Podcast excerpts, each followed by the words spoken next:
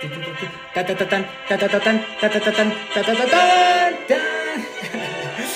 ¿Qué tal, amigos? Esta canción se llama La Marcha Nupcial. También la pueden encontrar en YouTube como Canción de Boda Tan Tan Tan Tan. Así fue como la encontré, pero ya vi que se llama La Marcha Nupcial. Bienvenidos al Club del Desamor. Un nuevo nombre, mismo concepto. Ya nos conocen, los que no, pásenle adelante, siéntense y escuchen, porque vamos a ir hablando acerca de temas de la salud sentimental, que sin duda alguna para nosotros los jóvenes es muy importante. El hecho de conocer que si estamos bien en mente, cuerpo, alma, y vamos a agregarle corazón y sentimientos, no inventen que nos agarren porque nos vamos con todo. Y de esto va este podcast, de cómo aprender de las experiencias y errores de otras personas, ¿no? Hoy vamos a empezar nada más y nada menos que con el tema del matrimonio. Y es que una de mis amigas ya contrajo nupcias, ya está casada, y la verdad es que para mí fue un gran honor que haya aceptado, porque le dije, oye, podemos hablar acerca de qué es para ti el matrimonio, cómo te sientes, cómo fue esto para ti, este cambio, porque pues si quieran o no es un cambio. Así que el día de hoy vamos a empezar con este tema. Pónganse cómodos porque vamos a contestar varias preguntas, desde qué es el matrimonio, qué conceptos tenemos del matrimonio, por qué nos queremos casar o por qué no nos queremos casar. Estas y mucho más preguntas en el episodio del día de hoy. Vamos a entrar en contexto, vamos a escuchar un poco de la historia y de la investigación que se hace, porque pues hacemos una investigación muy rigurosa. No crean que abrimos los primeros 3 links de Google. No, nos vamos hasta el 130 para ver si es cierto todo lo que dice y todo hace match. Es una investigación muy cansada. Entonces, bienvenidos. Vamos a entrar en contexto y ahorita van a conocer y vamos a hablar del matrimonio.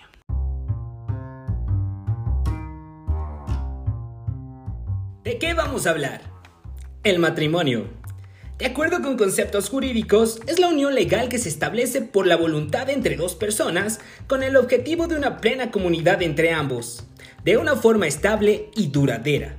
Se establece entre ambos un negocio jurídico pleno que tiene eficacia desde el momento de la firma del contenido del contrato matrimonial ante un funcionario. De acuerdo con la sociedad, el matrimonio es importante, puesto que como una institución permite el surgimiento de una nueva generación y porque crea una red de apoyo de colaboración entre los contrayentes que favorecerá la supervivencia, no solo material, sino psicológica y espiritual, ante los desafíos de una época determinada. Pero cada quien tiene su propia definición de matrimonio. Acompáñanos a conocer la nuestra.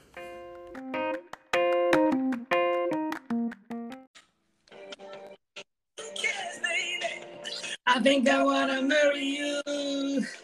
Qué buenísima canción para empezar esto.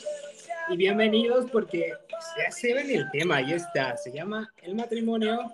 Y bueno, yo he visto muchos videos de piedras de matrimonio con esta canción de Bruno Mars, de Marry You. Y la verdad sí, o sea, la escuchas y te enamoras otra vez de nuevo.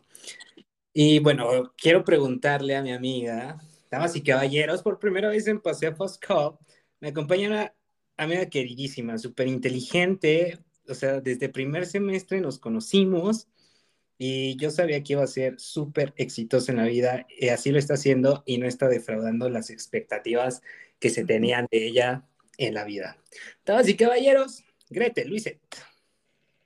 Amigo, muchísimas gracias por darme el privilegio y honor de estar en tus programas. Eres una persona que admiro muchísimo. Qué lindo, gracias por tus palabras. No sabes la alegría y el gusto que me da estar contigo el día de hoy. Sí, a mí me da muchísimo más porque, bueno, desde que inicié este proyecto va dirigido mucho a la salud sentimental. Creo que la mayoría de los jóvenes nos hemos visto envueltos en problemas del corazón, en problemas del amor, en problemas de relaciones, que a veces creemos que son lo peor, ¿sabes? Es correcto, sí. Cuando te das cuenta del paso del tiempo y luego empiezas a madurar y empiezas a ver la vida con otros ojos y empiezas a conocer el amor que de verdad es y que de verdad existe, es ahí cuando te das cuenta que que algo estabas haciendo mal o que a lo mejor no estabas escuchando los buenos consejos o a las personas correctas, ¿sabes? Sí, claro, claro. Hay una maestra que nos decía que si queríamos aprender, pues teníamos que leer, ¿no? Y leer novelas era como leer el chisme de otras personas y aprender ahí de otras personas. Pero ahorita, pues, a los que les da flojera leer, bienvenidos, pásenle, siéntense al podcast porque escúchenos nada más. Sí, exactamente. Me parece perfecto. Es muy interesante el tema que vamos a manejar el día de hoy. Concuerdo contigo. La verdad, sí, yo te quiero felicitar. No había tenido la oportunidad de hablar contigo. Creo que sí te había mandado un mensajito de que muchas felicidades por haberte casado, por haber obtenido matrimonio, bueno, por estar en matrimonio. Creo que, bueno, o sea, de nuestra generación, o sea, de mi generación es la primera que conozco, a la primera persona que conozco que se casa, a lo mejor ha de haber más, pero que yo haya convivido muy de cerca, sí eres la primera. Y muchísimas felicidades. Muchísimas gracias. No es un paso fácil de tomar. La verdad es que concuerdo contigo. A veces dices, híjole, con tan poca corta edad, dices, tomar la decisión de casarte no es algo que estamos acostumbrados, ¿no? En la nueva generación de poder ver. Pero sí, concuerdo contigo y muchísimas gracias por tus felicitaciones. Yo, vaya, me siento súper contenta y claro que me acuerdo cómo fue el primer semestre que tuvimos esa relación, da una amistad tan padre de conocer y compartir muchísimos puntos de vista, ¿no? Que ahora la vida nos da mil vueltas, todo cambia y así sucede. Sí, ese primer semestre estuvo lleno de polémica, ¿eh? Vaya que sí. O sea, yo no puedo creer, o sea, la polémica que se armaba, íbamos entrando y ya como bienvenidos a la realidad. Es correcto, es correcto. Muy duro, ¿no? Sí, muy, muy, muy... muy pesado y muchos shocks que se lleva uno entrando ya a la universidad y viendo la vida desde otros ojos y conociendo otras personas. Por supuesto.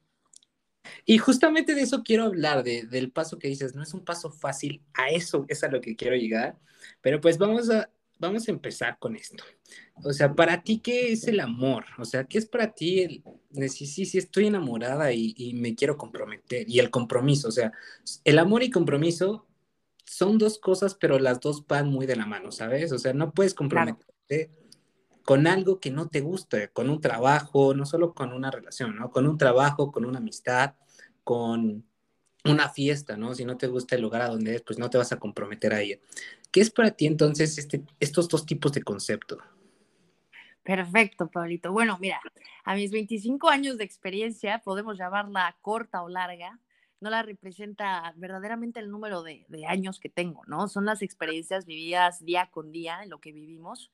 Y hace unos años, antes de conocer al verdadero amor de mi vida, yo creía fielmente que el amor era, pues ya sabes, ese sentimiento.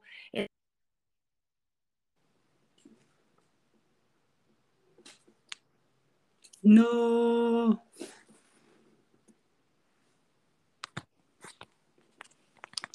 No puede ser, creo que hemos perdido a Gretel. Gretel. Una disculpa. Sí. Yo estoy llamando a Gretel. Discúlpame. Sí, me quedaba, ¿en dónde me quedé? Básicamente que creía fielmente, ¿no? Que era el amor. Sí. Bueno, justo. Como te decía, yo pensaba que era un sentimiento, era una emoción, un deseo, ¿no? Esa época en donde todos dicen, no, es que sientes maripositas en el estómago, ¿no? Eso es el amor y eso es pues un sentimiento tan bonito, ¿no? Pero temo decirte que vivía equivocada hasta en el momento que conocí a Doménico, así se llama mi actual marido. Y mira, querido Pablo, ¿perdona? ¿Qué italiano, cierto? Es correcto, sí, es vero, es cierto. Yo que adesso parlo italiano, molto bene te también. Benissimo, anche tu lo parli. Non ricordi quella presentazione dove yo era un chef. Perfecto, sí, cierto, ya me acordé que tú hiciste ese video de chef. Padrísimo. Siempre, qué padre, cómo es la vida, te lo juro, pero sí, definitivamente, con respecto a tu pregunta, la verdad es que el amor, yo te puedo decir que es una decisión. Hay alguien que admiro muchísimo, no sé si lo conozcas, se llama Daniel Javif. Y básicamente él dice que es una decisión imperfecta, pero el verdadero amor lo perfecciona con el tiempo. Yo creo fielmente en esto. El amor para mí precisamente es esa decisión que tomas hacer, ¿no? Y la palabra compromiso, lo que me estás diciendo, uno va relacionado con el otro. O sea, compromiso, la palabra como tal, si la puedes escuchar, compromiso viene como la preposición y el adjetivo, compromisos, ¿no? Como con la promesa contigo mismo. Lo puedes, o sea, esta palabra deriva del amor que tienes hacia ti mismo y que estás comprometido contigo, pues para un objetivo en común, trascender y todo, ¿no? Es lo que yo pienso, la relación que existe entre amor y compromiso. Sí, la verdad creo que lo dijiste muy bien, o sea, el amor que tiene, o sea, es que el hecho de comprometerte es tu palabra, el hecho de decir, ok, sí voy a hacer esto, y estoy seguro que voy a hacer esto, pero también porque lo quieres hacer, no porque te sientas comprometido a, porque una cosa es comprometerte y hacerlo aunque no quieras, y otra cosa es comprometerte y hacerlo con todo el gusto del mundo. Exacto, exacto. Inclusive hasta un ejemplo muy claro es como, por ejemplo, el compromiso que sale derivado del amor, por ejemplo, en nuestros padres, ¿no? Que surge la relación de amor por tenernos y el compromiso de decirte, levántate todos los días a dejar al chamaco a la escuela, ¿no? Darle todos los días de comer, vete a trabajar porque necesitas que la familia esté bien. Eso es un compromiso igual, ¿no? O viéndolo desde el punto de vista individual, ¿no? El amor que te tienes a ti mismo y el compromiso de no fallarte a ti mismo, ¿no? ¿Cuál es tu objetivo y qué tanto estás comprometido a hacer justamente? Eso es lo que se dice en el intro de que más allá de ver el amor, es también verlo de acuerdo a la sociedad y cómo pues te va a permitir generar una nueva crear una nueva generación y también una red de apoyo, porque no siempre vas a estar juntos, no siempre vas a estar solo. Creo que de aquí va el matrimonio, de cómo estar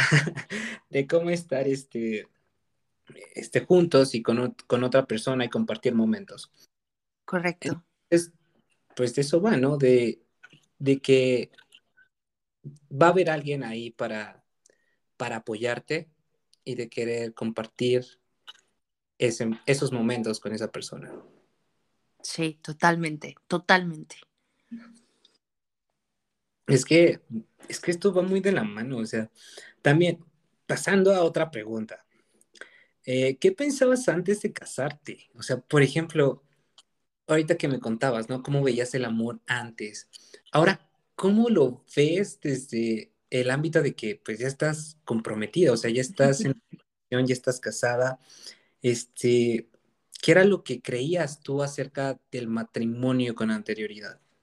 Claro, bueno, primero, la verdad es que jamás me imaginé casarme, ¿no? Yo creo que en este mundo actual donde vivimos, globalizado, tanta carencia humana, ¿no? Social, me refiero a la sociedad carente de valores, de amor, de principios. Como que la sociedad nos ha pintado, ya sabes, que formalizar las cosas implica joderte, o sea, implica el reconocimiento social llevado consigo la etiqueta posesión. Matrimonio quiere decir problemas, ¿no? Así como que dicen, ya sabes que escuchábamos a las tías, a los amigos que siempre te dicen, ¿no? O cásate con un rico, o cásate cuando tengas la estabilidad, cuando seas independiente, ¿no? Con respecto a tu pregunta como institución, pues yo creo que implica obligaciones, implica reglas, o sea, me refiero a que al formalizar algo ya le estás dando la etiqueta, ¿no? Hoy en día, pues la institución puede ser religiosa y civil. En mi caso fue únicamente civil, no me casé por la iglesia, únicamente por la civil. Pues obviamente debido a muchas cosas, ¿no? Presupuesto, los dos estamos súper jóvenes, ¿no? Y más que nada como institución, yo creo que, tiene que ver muchísimo con las raíces, estamos hablando de historia atrás, lo que significa el matrimonio y lo que la sociedad nos ha implementado, ¿no? Inclusive hasta el nombre, matrimonio, si tú le das como un significado, dices, ¿cómo, qué significa, no? ¿Cuál es el rol que existía en ese entonces? Que era matriarcal, ¿no? Y ahora tenemos tantos modelos nuevos de lo que es una familia, ¿no? Inclusive hasta tú puedes poner, ves que derecho cambia, ¿no? En las leyes que te dicen que ahora el amor es la unión de dos personas. Anteriormente era hombre y mujer, ¿correcto? Entonces, son muchísimas cosas que yo digo, es lo que la sociedad también te va fomentando, ¿no? Justo, o sea, como se comenta, es para afrontar los desafíos en una época determinada. Creo que estamos en una época en la que el amor ya tiene diferentes formas de expresión y también la sociedad se tiene que ir adaptando a esas nuevas formas, ¿no? O sea, cómo lo veían en la religión antes, que investigando acerca de lo que era el matrimonio, que empiezan a casarse, pues fue a partir de la iglesia, ¿no? Que sabía que iba a haber un hombre y una mujer, y que el hombre iba a ser el que iba a proveer desde tiempos, pues te estoy hablando, yo no vivía todavía, ¿no?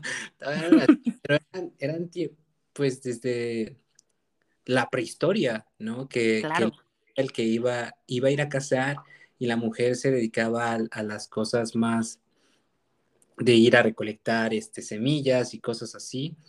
Claro. Y al día de hoy, bueno, la época pues obviamente lo ha estado cambiando. Al día de hoy, como comentas, el amor ya no es o el matrimonio ya no es de un hombre y una mujer. Ahora puede ser el matrimonio visto desde la sociedad civil, hombre, mujer con mujer, y así, hombre-mujer, o sea, todo va a ir cambiando y todo va a ir va a ir evolucionando. Y justo como dices, hablamos hace unos episodios acerca de lo que es el amor, las relaciones abiertas, ¿sabes?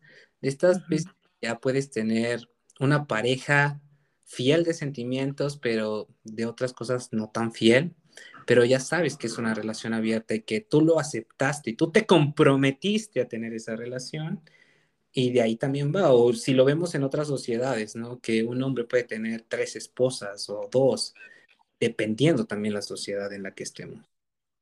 Claro, depende muchísimo del punto de vista tanto de cada cultura, de sus antecedentes, de sus creencias religiosas, ¿no? Pero yo fielmente te digo, en mi decisión por casarme, ninguno de los dos teníamos... Bueno, en mi caso, yo voy a hablar por mí, yo no tenía ni idea que iba a terminar casada a esta edad, ¿no? Yo, anteriormente de conocer al amor de mi vida, yo vivía enamorada del amor. No me había percatado que verdaderamente me había enamorado profundamente de una persona hasta que conocí a Doménico, ¿no?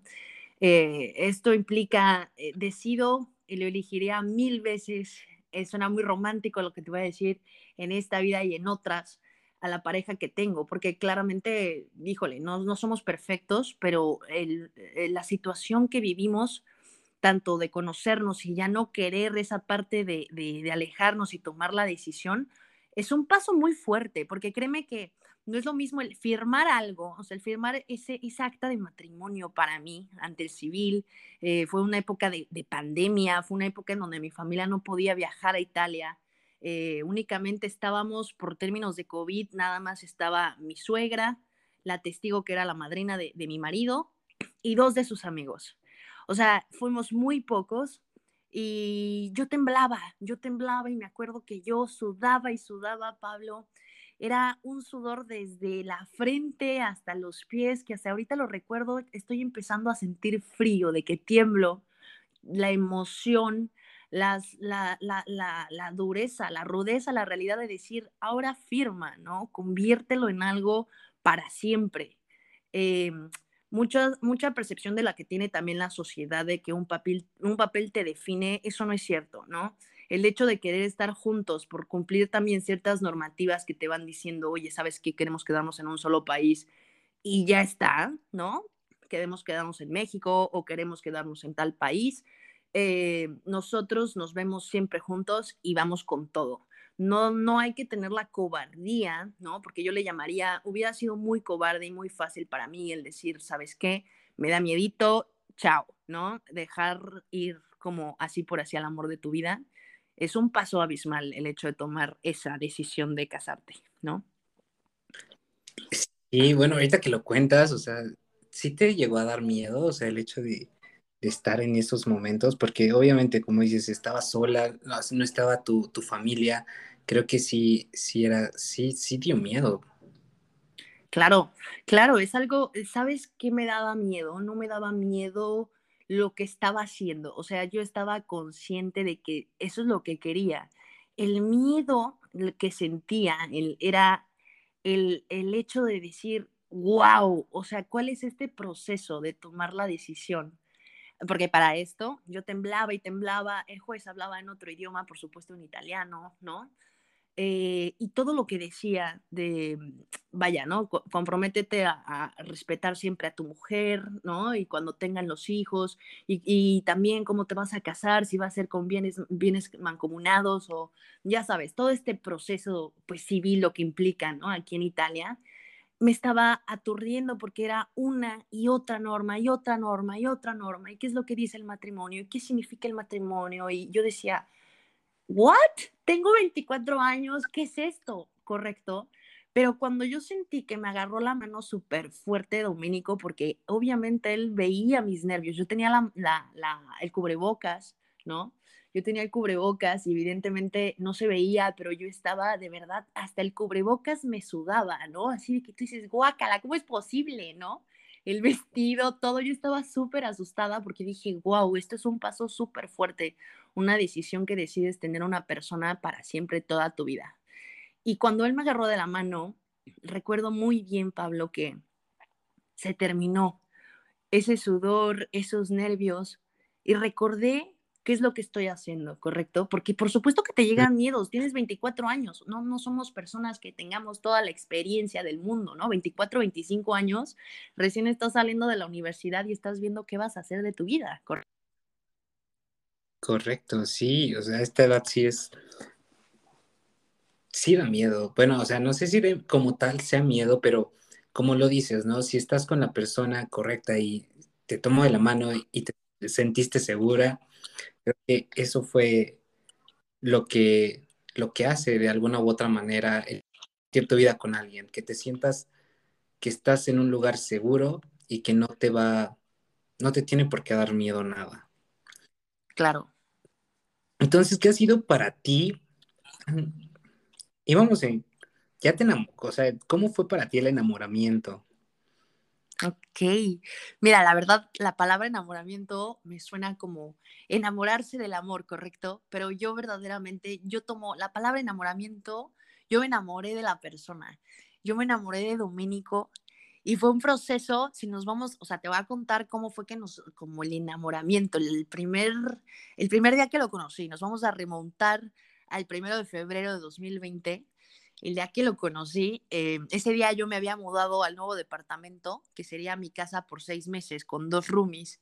Entonces ese día era como el festejo de mi llegada al departamento, ¿no? Donde teníamos casa llena porque íbamos a hacer fiesta, entonces ya no entraba más gente, ya eran muchísimas personas.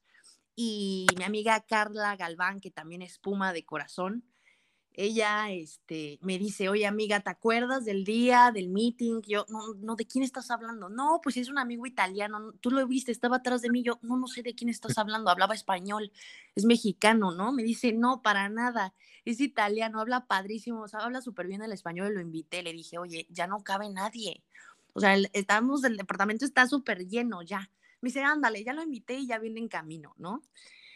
Yo te platico que esta fiesta, pues yo había comprado todo, ¿no? Que el alcohol, que los chupitos, ahí en España se llaman chupitos, ¿no? Entonces que los shots tequileros y cómo va a ser la peda, y entre todos al final pues dan su aportación de dinero, ¿no? Nos dividimos la cuenta. Y pues ya habían llegado casi todos los invitados, eran las 12 de la noche y me acuerdo que tocó el timbre. Yo me acuerdo el primer momento que yo abrí la puerta, yo fui la que, pues básicamente le abrí la puerta del departamento y veo sus 2 manos ocupadas. De la mano derecha tenía un six y de la mano izquierda tenía unas papas, unas sabritas, allá se llaman Lays, acá en Europa se llaman Lays, ¿no? Uh-huh. Entonces yo estaba muerta de la risa porque nadie había llevado nada, ¿no? Eso fue un detalle para mí que dije, qué caballero, me encantó. Segunda cosa que vi fueron sus ojos. También mi marido tiene unas manos preciosas, pero su mirada tiene unas pestañas súper largas. Entonces me acuerdo que su mirada fue profunda, ¿no? Que estaba viéndome todo y claramente, pues, le abrí la puerta, pasó, dejó y me dijo, puedes agarrar lo que quieras, te dejo aquí las papas, ¿no? Para no hacerte la historia tan larga, ese día nos quedamos platicando, fue una conexión inmediata en el sentido de, ya sabes, este cortejo en donde llega una etapa, yo te platico, yo era una mujer que me gustaba tener el poder en el sentido de, estoy súper bonita, vamos a poner nervioso a un chico, ya sabes, nada más por jugarle, porque obviamente yo era súper coqueta. Yo era una chava en esa parte, en ese tiempo, en Ciudad de México, me acuerdo muy bien, antes de llegar a España, pues yo era una persona que básicamente, pues me gustaba muchísimo salir con mis pretendientes, conocer distintos puntos de vista y poner nervioso en la parte del cortejo al hombre, ¿no? Pero Doménico me sorprendió muchísimo porque al momento de querer ponerlo nervioso, yo me daba cuenta que no lo podía ni siquiera ver, de que yo me ponía roja, ¿no? Y me acuerdo que lo primero que le pregunté fue, ¿cuáles son tus metas a futuro, ¿no? A corto plazo, a largo plazo, porque yo ya tenía súper decidido que iba a estudiar Supply Chain Management en Hong Kong, que yo en 5 años, ¿no? Y yo me la vivía en el futuro. Entonces me acuerdo que me dijo, ¿por qué me preguntas esto? Parece una entrevista de trabajo, ¿no? Y yo, ah, caray, ¿no? La súper mujer empoderada que todo el futuro lo tenía súper decidido, ¿no? Antes de una pandemia, ¿no? Terrible. Pues bueno, me acuerdo que me dijo, ni sabes qué vas a hacer mañana, ¿o sí? Y le dije, no. Me dice, bueno, pues empecemos por ahí. Mañana te invito a un helado y dejas de estar pensando en todo, porque no todo depende de ti. Hay muchísimas circunstancias que te pueden cambiar la vida y no todo lo que tú quieras se va a lograr como lo dices, ¿no? Pero yo dije, ah, caray. Era la primera persona que me ponía nervioso en ese aspecto, ¿no? Entonces esa fue la primera cosa que me gustó de él. Empezamos a salir y todo, antes de que proclamaran el 13 de marzo la pandemia, entonces cerraron todo, entramos en cuarentena y España por completo cerró fronteras. Yo me acuerdo, fue el 13 de marzo de 2020, yo estaba regresando del vuelo de Inglaterra porque conseguí por Ryanair un vuelo en 280 pesitos, ida y regreso, ¿no? Vámonos. Y él fue el único que me marcó y me dijo, oye, están cerrando fronteras de España, vente para acá. Si no, te vas a quedar a hacer la cuarentena en Londres o te van a regresar a México. Y fue tan lindo que pasó por mí hasta el aeropuerto y yo dije, guau, pues lo voy a invitar 3 días a quedarse en cuarentena en mi casa. Y ahí fue cuando yo dije, 3 días y de ahí me voy con mis amigas a vivir la cuarentena. ¿Qué pasó? Sucedió pandemia, sucedió todo y mi querido Pablo, esos 3 días que él se tenía que ir nunca llegaron hasta el día de hoy. El dormir todos los días juntos. Vivir con una persona es muy diferente. Yo no aguantaba ni siquiera una amiga más de 6 días en mi casa, ¿no? Era una persona como que ya me hartaba muchísimo cualquier persona un ratito y ya está, ¿no? Era mucho de mis espacios. Y con Doménico yo conocí 24/7, y eran pláticas, pues, larguísimas, ¿no? Yo me di cuenta a la fecha, él me hacía a las 7, 8 de la mañana, él se levanta, me pone, siempre tenemos kiwi, fresa y plátano, me pone mi cóctel de frutas, mis huevitos revueltos, mi café, y me lo lleva a la cama de desayuno, ¿no? Son cosas que te das cuenta y dices, ¿cómo es posible? Pues es amor, ¿correcto? Y eso fue como inició nuestro enamoramiento. Conforme a tomar la decisión de casarnos, esto sucedió precisamente porque pasaban los días, Pablo, y yo decía, me voy a regresar a México y estoy súper enamorada. Él se quedaba dormido por las noches y yo lloraba. Yo me lo quedaba viendo y yo lloraba porque decía, no puede ser. Es una persona de la cual estoy súper enamorada. Más que un enculamiento, estoy enamorada. Y esto es algo que me va a doler muchísimo, ¿no? El alejarme de él. No lo platicamos aún. Fue un tema que no habíamos ni mencionado nada del matrimonio. Y resulta que para cuando ya estaba llegando las fechas para yo regresarme a México, decidimos hacer un viaje por la Costa Dorada de España, así le llaman, que fuimos básicamente en la parte desde Tarragona, que queda a 1 hora de Barcelona. Estuvimos viajando, nos dimos un viaje a Valencia, nos fuimos por toda esa zona, y fue un viaje padrísimo, donde rentamos un coche y nos fuimos juntos, y ahí inició nuestra aventura, y en ese viaje decidimos hacerlo para siempre, volverlo realidad, ¿no? Él quería buscar la manera, me dijo, ¿cómo le hacemos para que no te regreses? Vimos la opción de decir, seríamos muy cobardes los dos, ambos, si decidiéramos mejor cada quien por su lado y sus sueños y después vemos si se puede armar, ¿no? A mejor decir, es el amor de mi vida y solo te pasa 1 de cada 1000 oportunidades que la vida te da. Esta es la oportunidad perfecta para emprender el camino juntos, que sea mi compañero de vida en la barca. Y eso no implica quitar tus libertades, al contrario, seguir siendo siempre personas libres con la decisión de ser compañeros de vida y confidentes. Eso, es el hecho de que ser personas libres, pero saber que está ahí y que te va a apoyar. Y wow, qué bonita historia, la verdad, es que...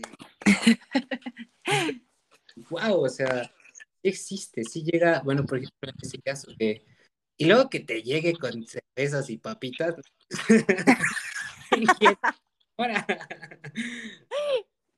Porque sí, creo que es muy...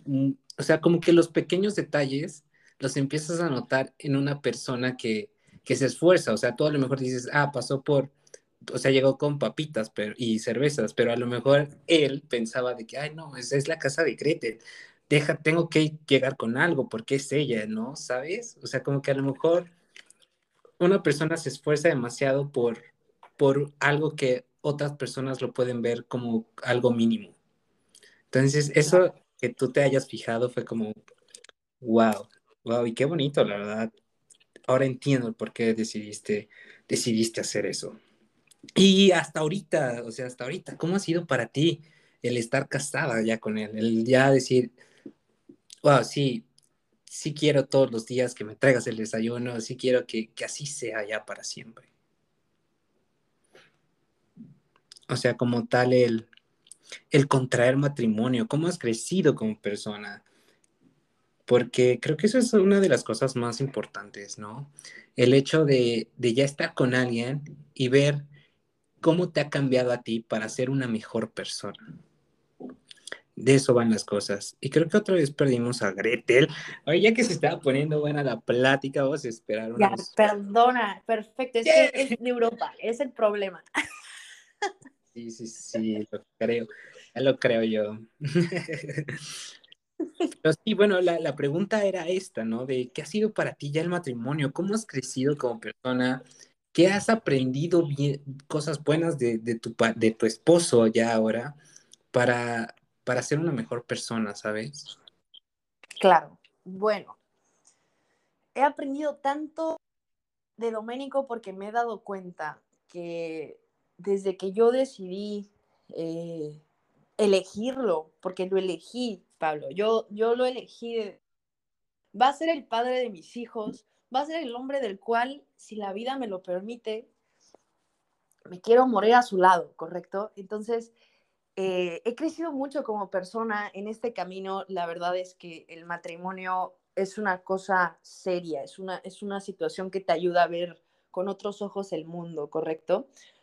Sobre todo de crecimiento personal, porque yo he aprendido que no al primer problema te tienes que ahogar en un vasito, ¿correcto? Van a pasar 1000 problemas, 1, 2, 3 problemas, pero siempre hay solución. Lo único que no hay solución es la muerte.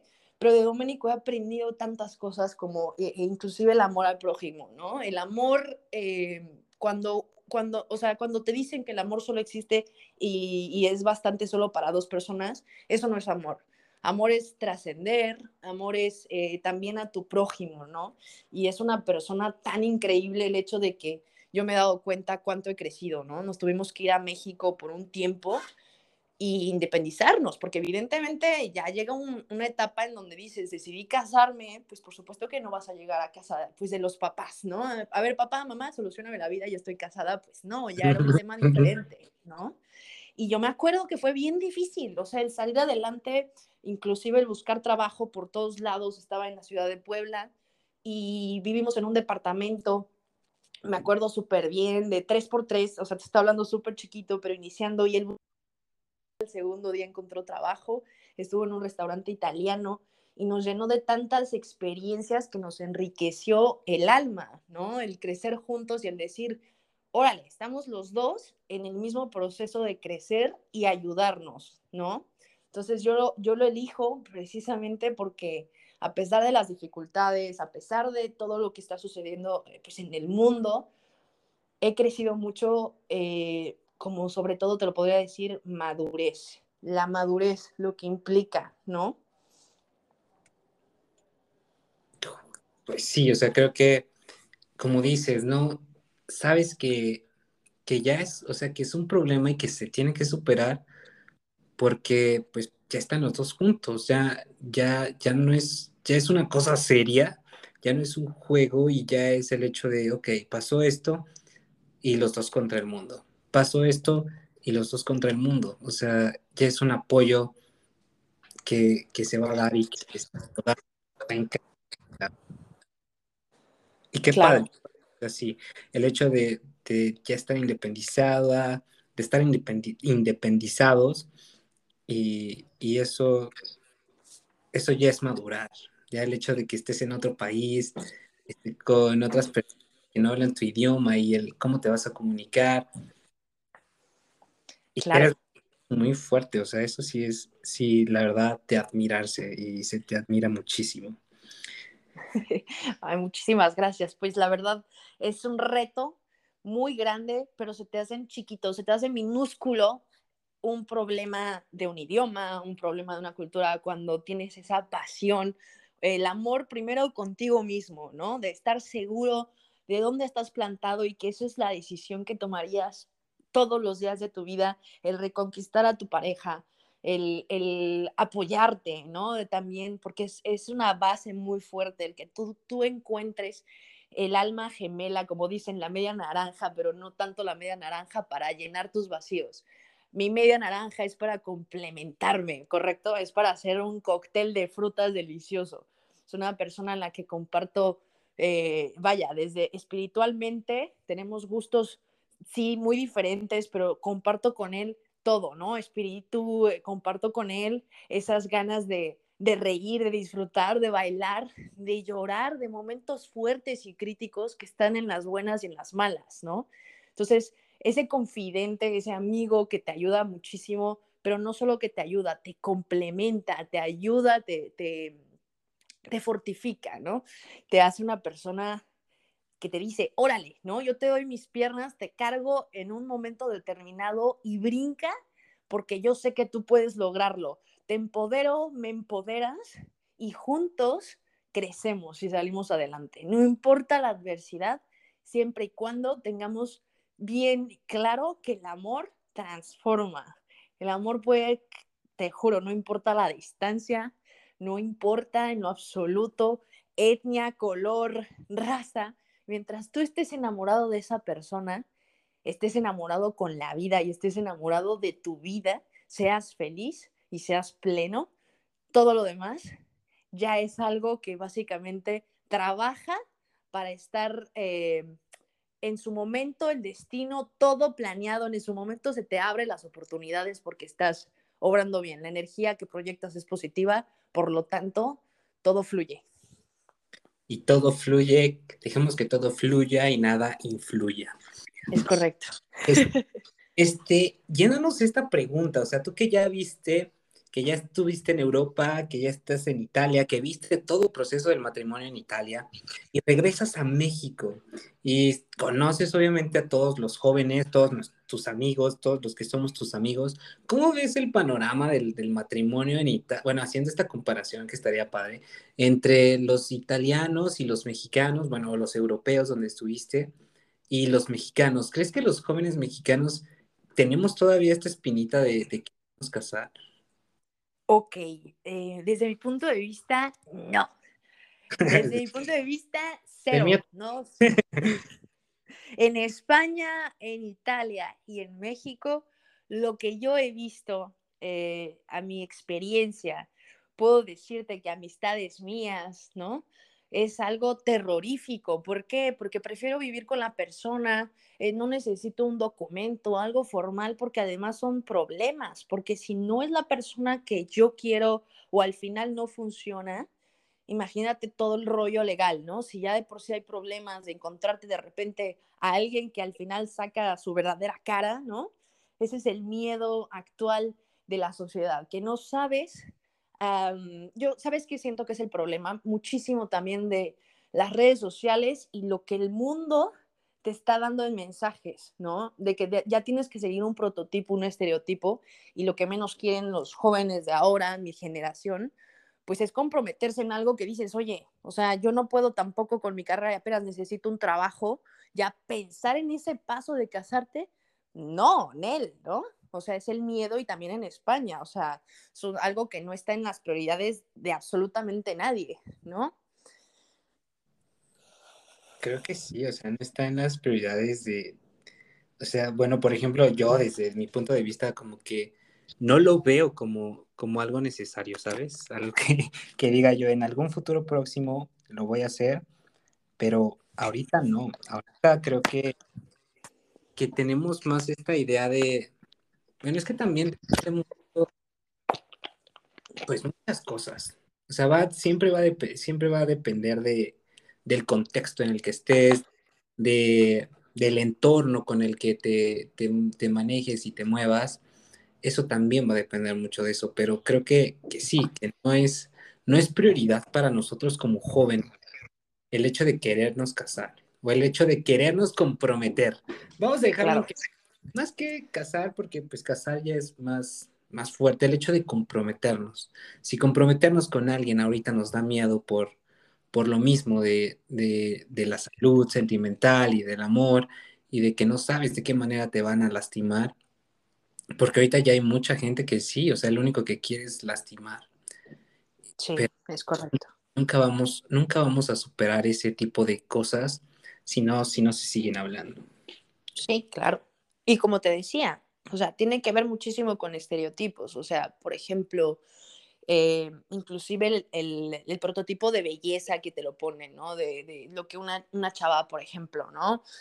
Cómo debe de ser el cuerpo para etapas distintas del mundo anteriormente, que no teníamos el celular, las redes sociales, ¿no? No, un smartphone que no se contaba con eso, pues la relación... inclusive era más verdadera, ¿no? El contacto físico es tan importante, ¿no? El hecho de conocer a una persona, el darte el tiempo y no seguir, no tener esa idea de decir, me pueden, o sea, quién está más bonita o quién está más guapo, compararte de decir, ay, bueno, pues es que si no se va a dar con esta persona, mire el bombón que soy, habrá otra persona que quiere conmigo, ¿no? Pero es tanto también lo que representa un like, por ejemplo, en una foto, ¿no? O sea, estamos hablando, te estoy poniendo solo ese ejemplo, porque hablando de compromiso, pues obviamente estamos hablando de un tema del cual es ya entregarte a una persona con el enfoque de quiero hacer mi vida contigo, ¿no? Y mi consejo, yo creo que en esa situación sería específicamente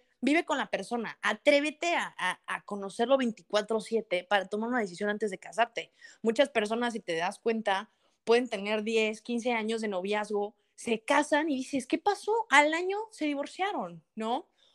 Es algo muy extraño porque evidentemente no vivieron con la persona. Entonces, es un tema ahí que muchos, yo creo que de nuestra generación, tendrían que preguntarse más de una vez, ¿no? ¿Qué es lo que quiero y lo que tengo objetivo en una pareja? ¿Qué es lo que yo quiero hacer con esa persona, ¿no? ¿O qué es lo que me hace sentir y por qué estoy creciendo como ser humano? Bueno, es que en eso sí tienes toda la razón, o sea, el hecho de, pues, tienen una relación de 10 años, pero cada quien en casa de sus papás, y cuando se independizan ya es como, ¿qué onda, no?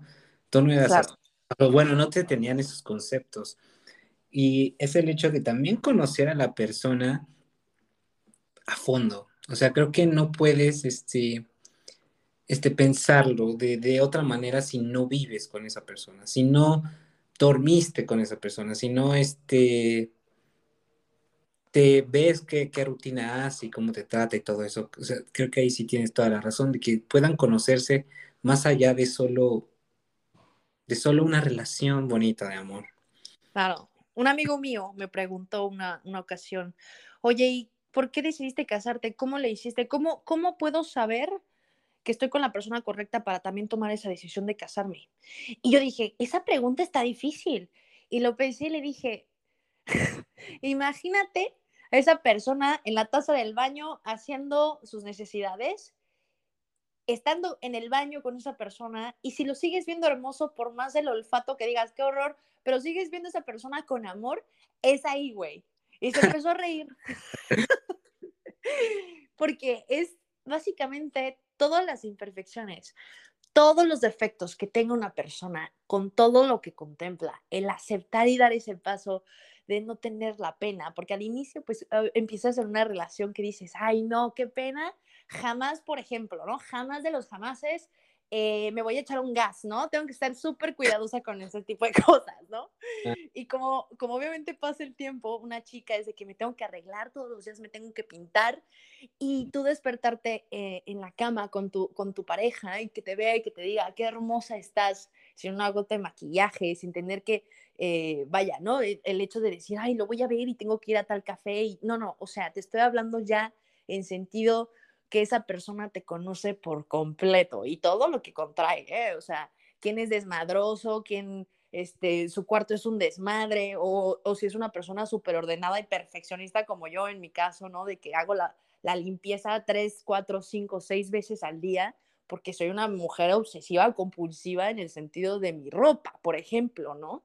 De mis cosas. Entonces, es que te aguantes, no es que te aguante, que esa persona te acepte, ¿no? Que dices, vale, ¿no? Doménico, por ejemplo, desde que lo conozco era muy raro. Yo decía, en la mañana yo decía, ¿qué pedo con este güey? Tiene cara de encabronado, porque en Italia la gente no habla por las mañanas, Pablito. La gente odia hablar en las mañanas. Y yo soy un ticotín, te estoy hablando que con toda mi voz aguarrientosa desde la mañana estoy. Fíjate que hoy leí una noticia de los aliens, mañana de Trump, y así estoy todas las mañanas hablando, porque estoy acostumbrada a mi familia, que desde la mañana ya empiezas la rutina, platicas, desayunas, ¿no? Entonces con Doménico al inicio yo decía, ¿qué pedo? O sea, tiene cara de encabronado. ¿Qué sucedió? Dijo, me largo porque esta vieja está loca, me voy, le hago el desayuno, y ya una vez que ya respiré, ya sé que es la mañana, voy, le preparo el desayuno, se lo doy, y ya que me empieza a hablar. Pero yo primero tomo el café y luego hablamos. Entonces son cosas que dices, qué padre, porque al final, a pesar de que dices, qué fuerte, porque la cultura es diferente, estoy enamorada de eso, ¿no? Estoy enamorada de todo lo que conlleva sus defectos, sus virtudes, y se duplica la energía positiva de seguir adelante con todo y nuestros defectos, ¿no? Es que eso sí, o sea, hace rato que decías, bueno, ahorita que decías acerca de la prueba de amor, ¿no? Bueno, yo tenía una prima que decía que su prueba de amor era estar una noche en la cama y echar gas y taparlo con las cobijas. Solamente así iba a saber si sí en verdad la amaba. Y sí, la verdad. Y se casaron también. No, bueno, qué bueno, y, pues sí. Qué bueno. No, qué bueno que así sea, como le dio el anillo, ¿no? Y justo como dices, y lo comentas, creo que el querer a alguien con todos sus perfecciones, pero también con sus imperfecciones, eso es donde dices, ahí sí es. Por supuesto. Y la última pregunta que te quería hacer, ¿nos recomiendas casarnos?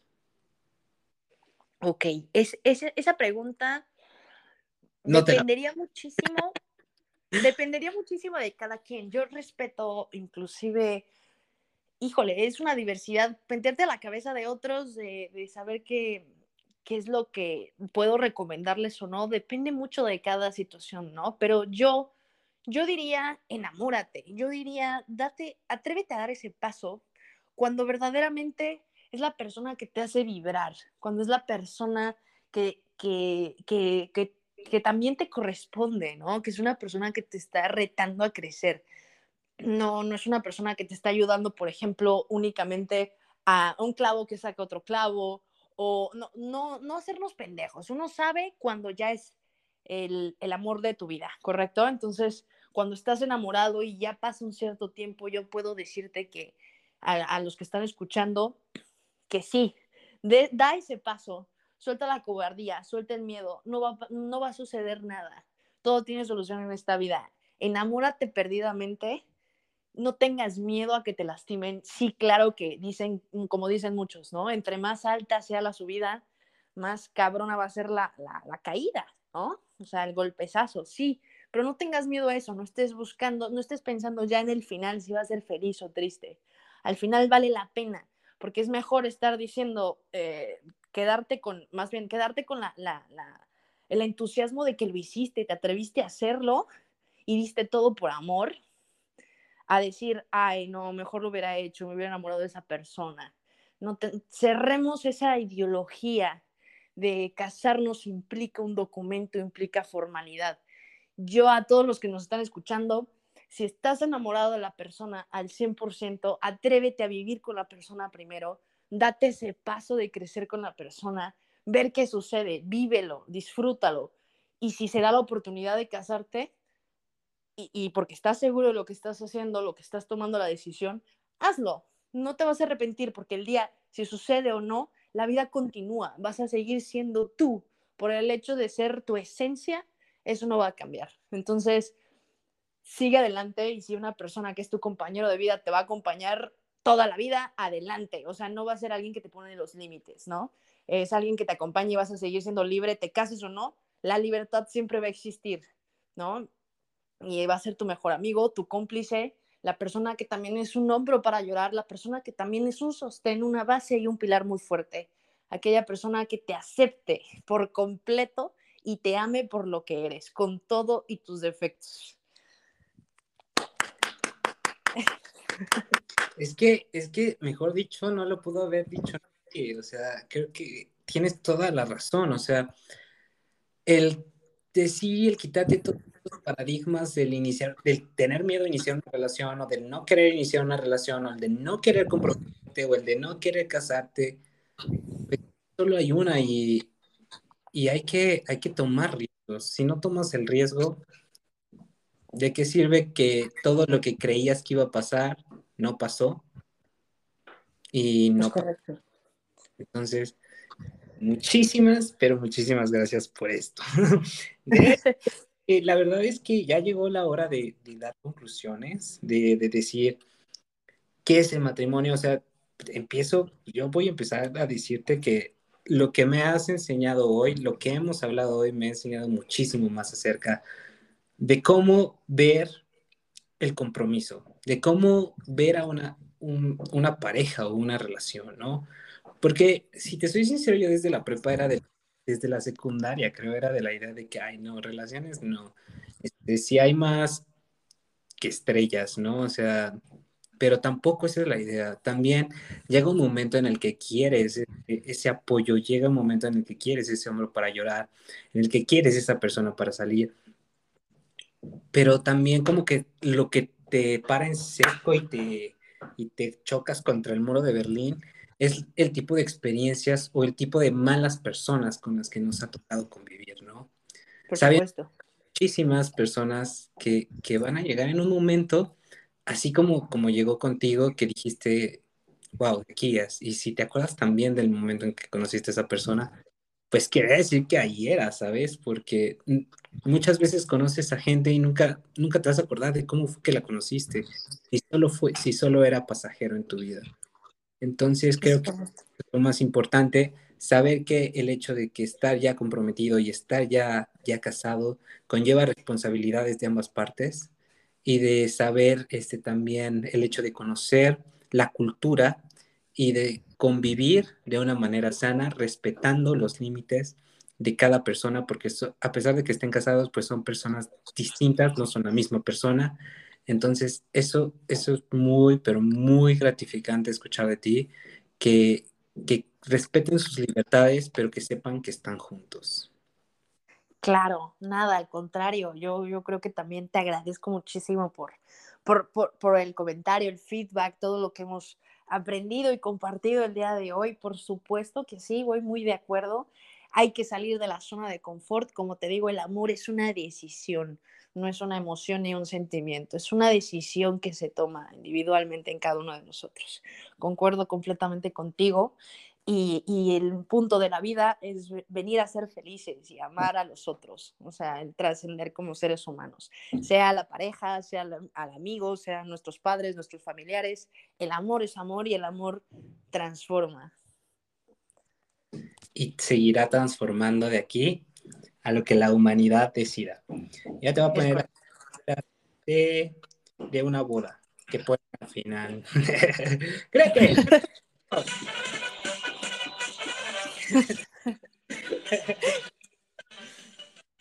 Ya luego habrá más tiempo para celebrar esto. La verdad, muchísimas gracias por tu tiempo.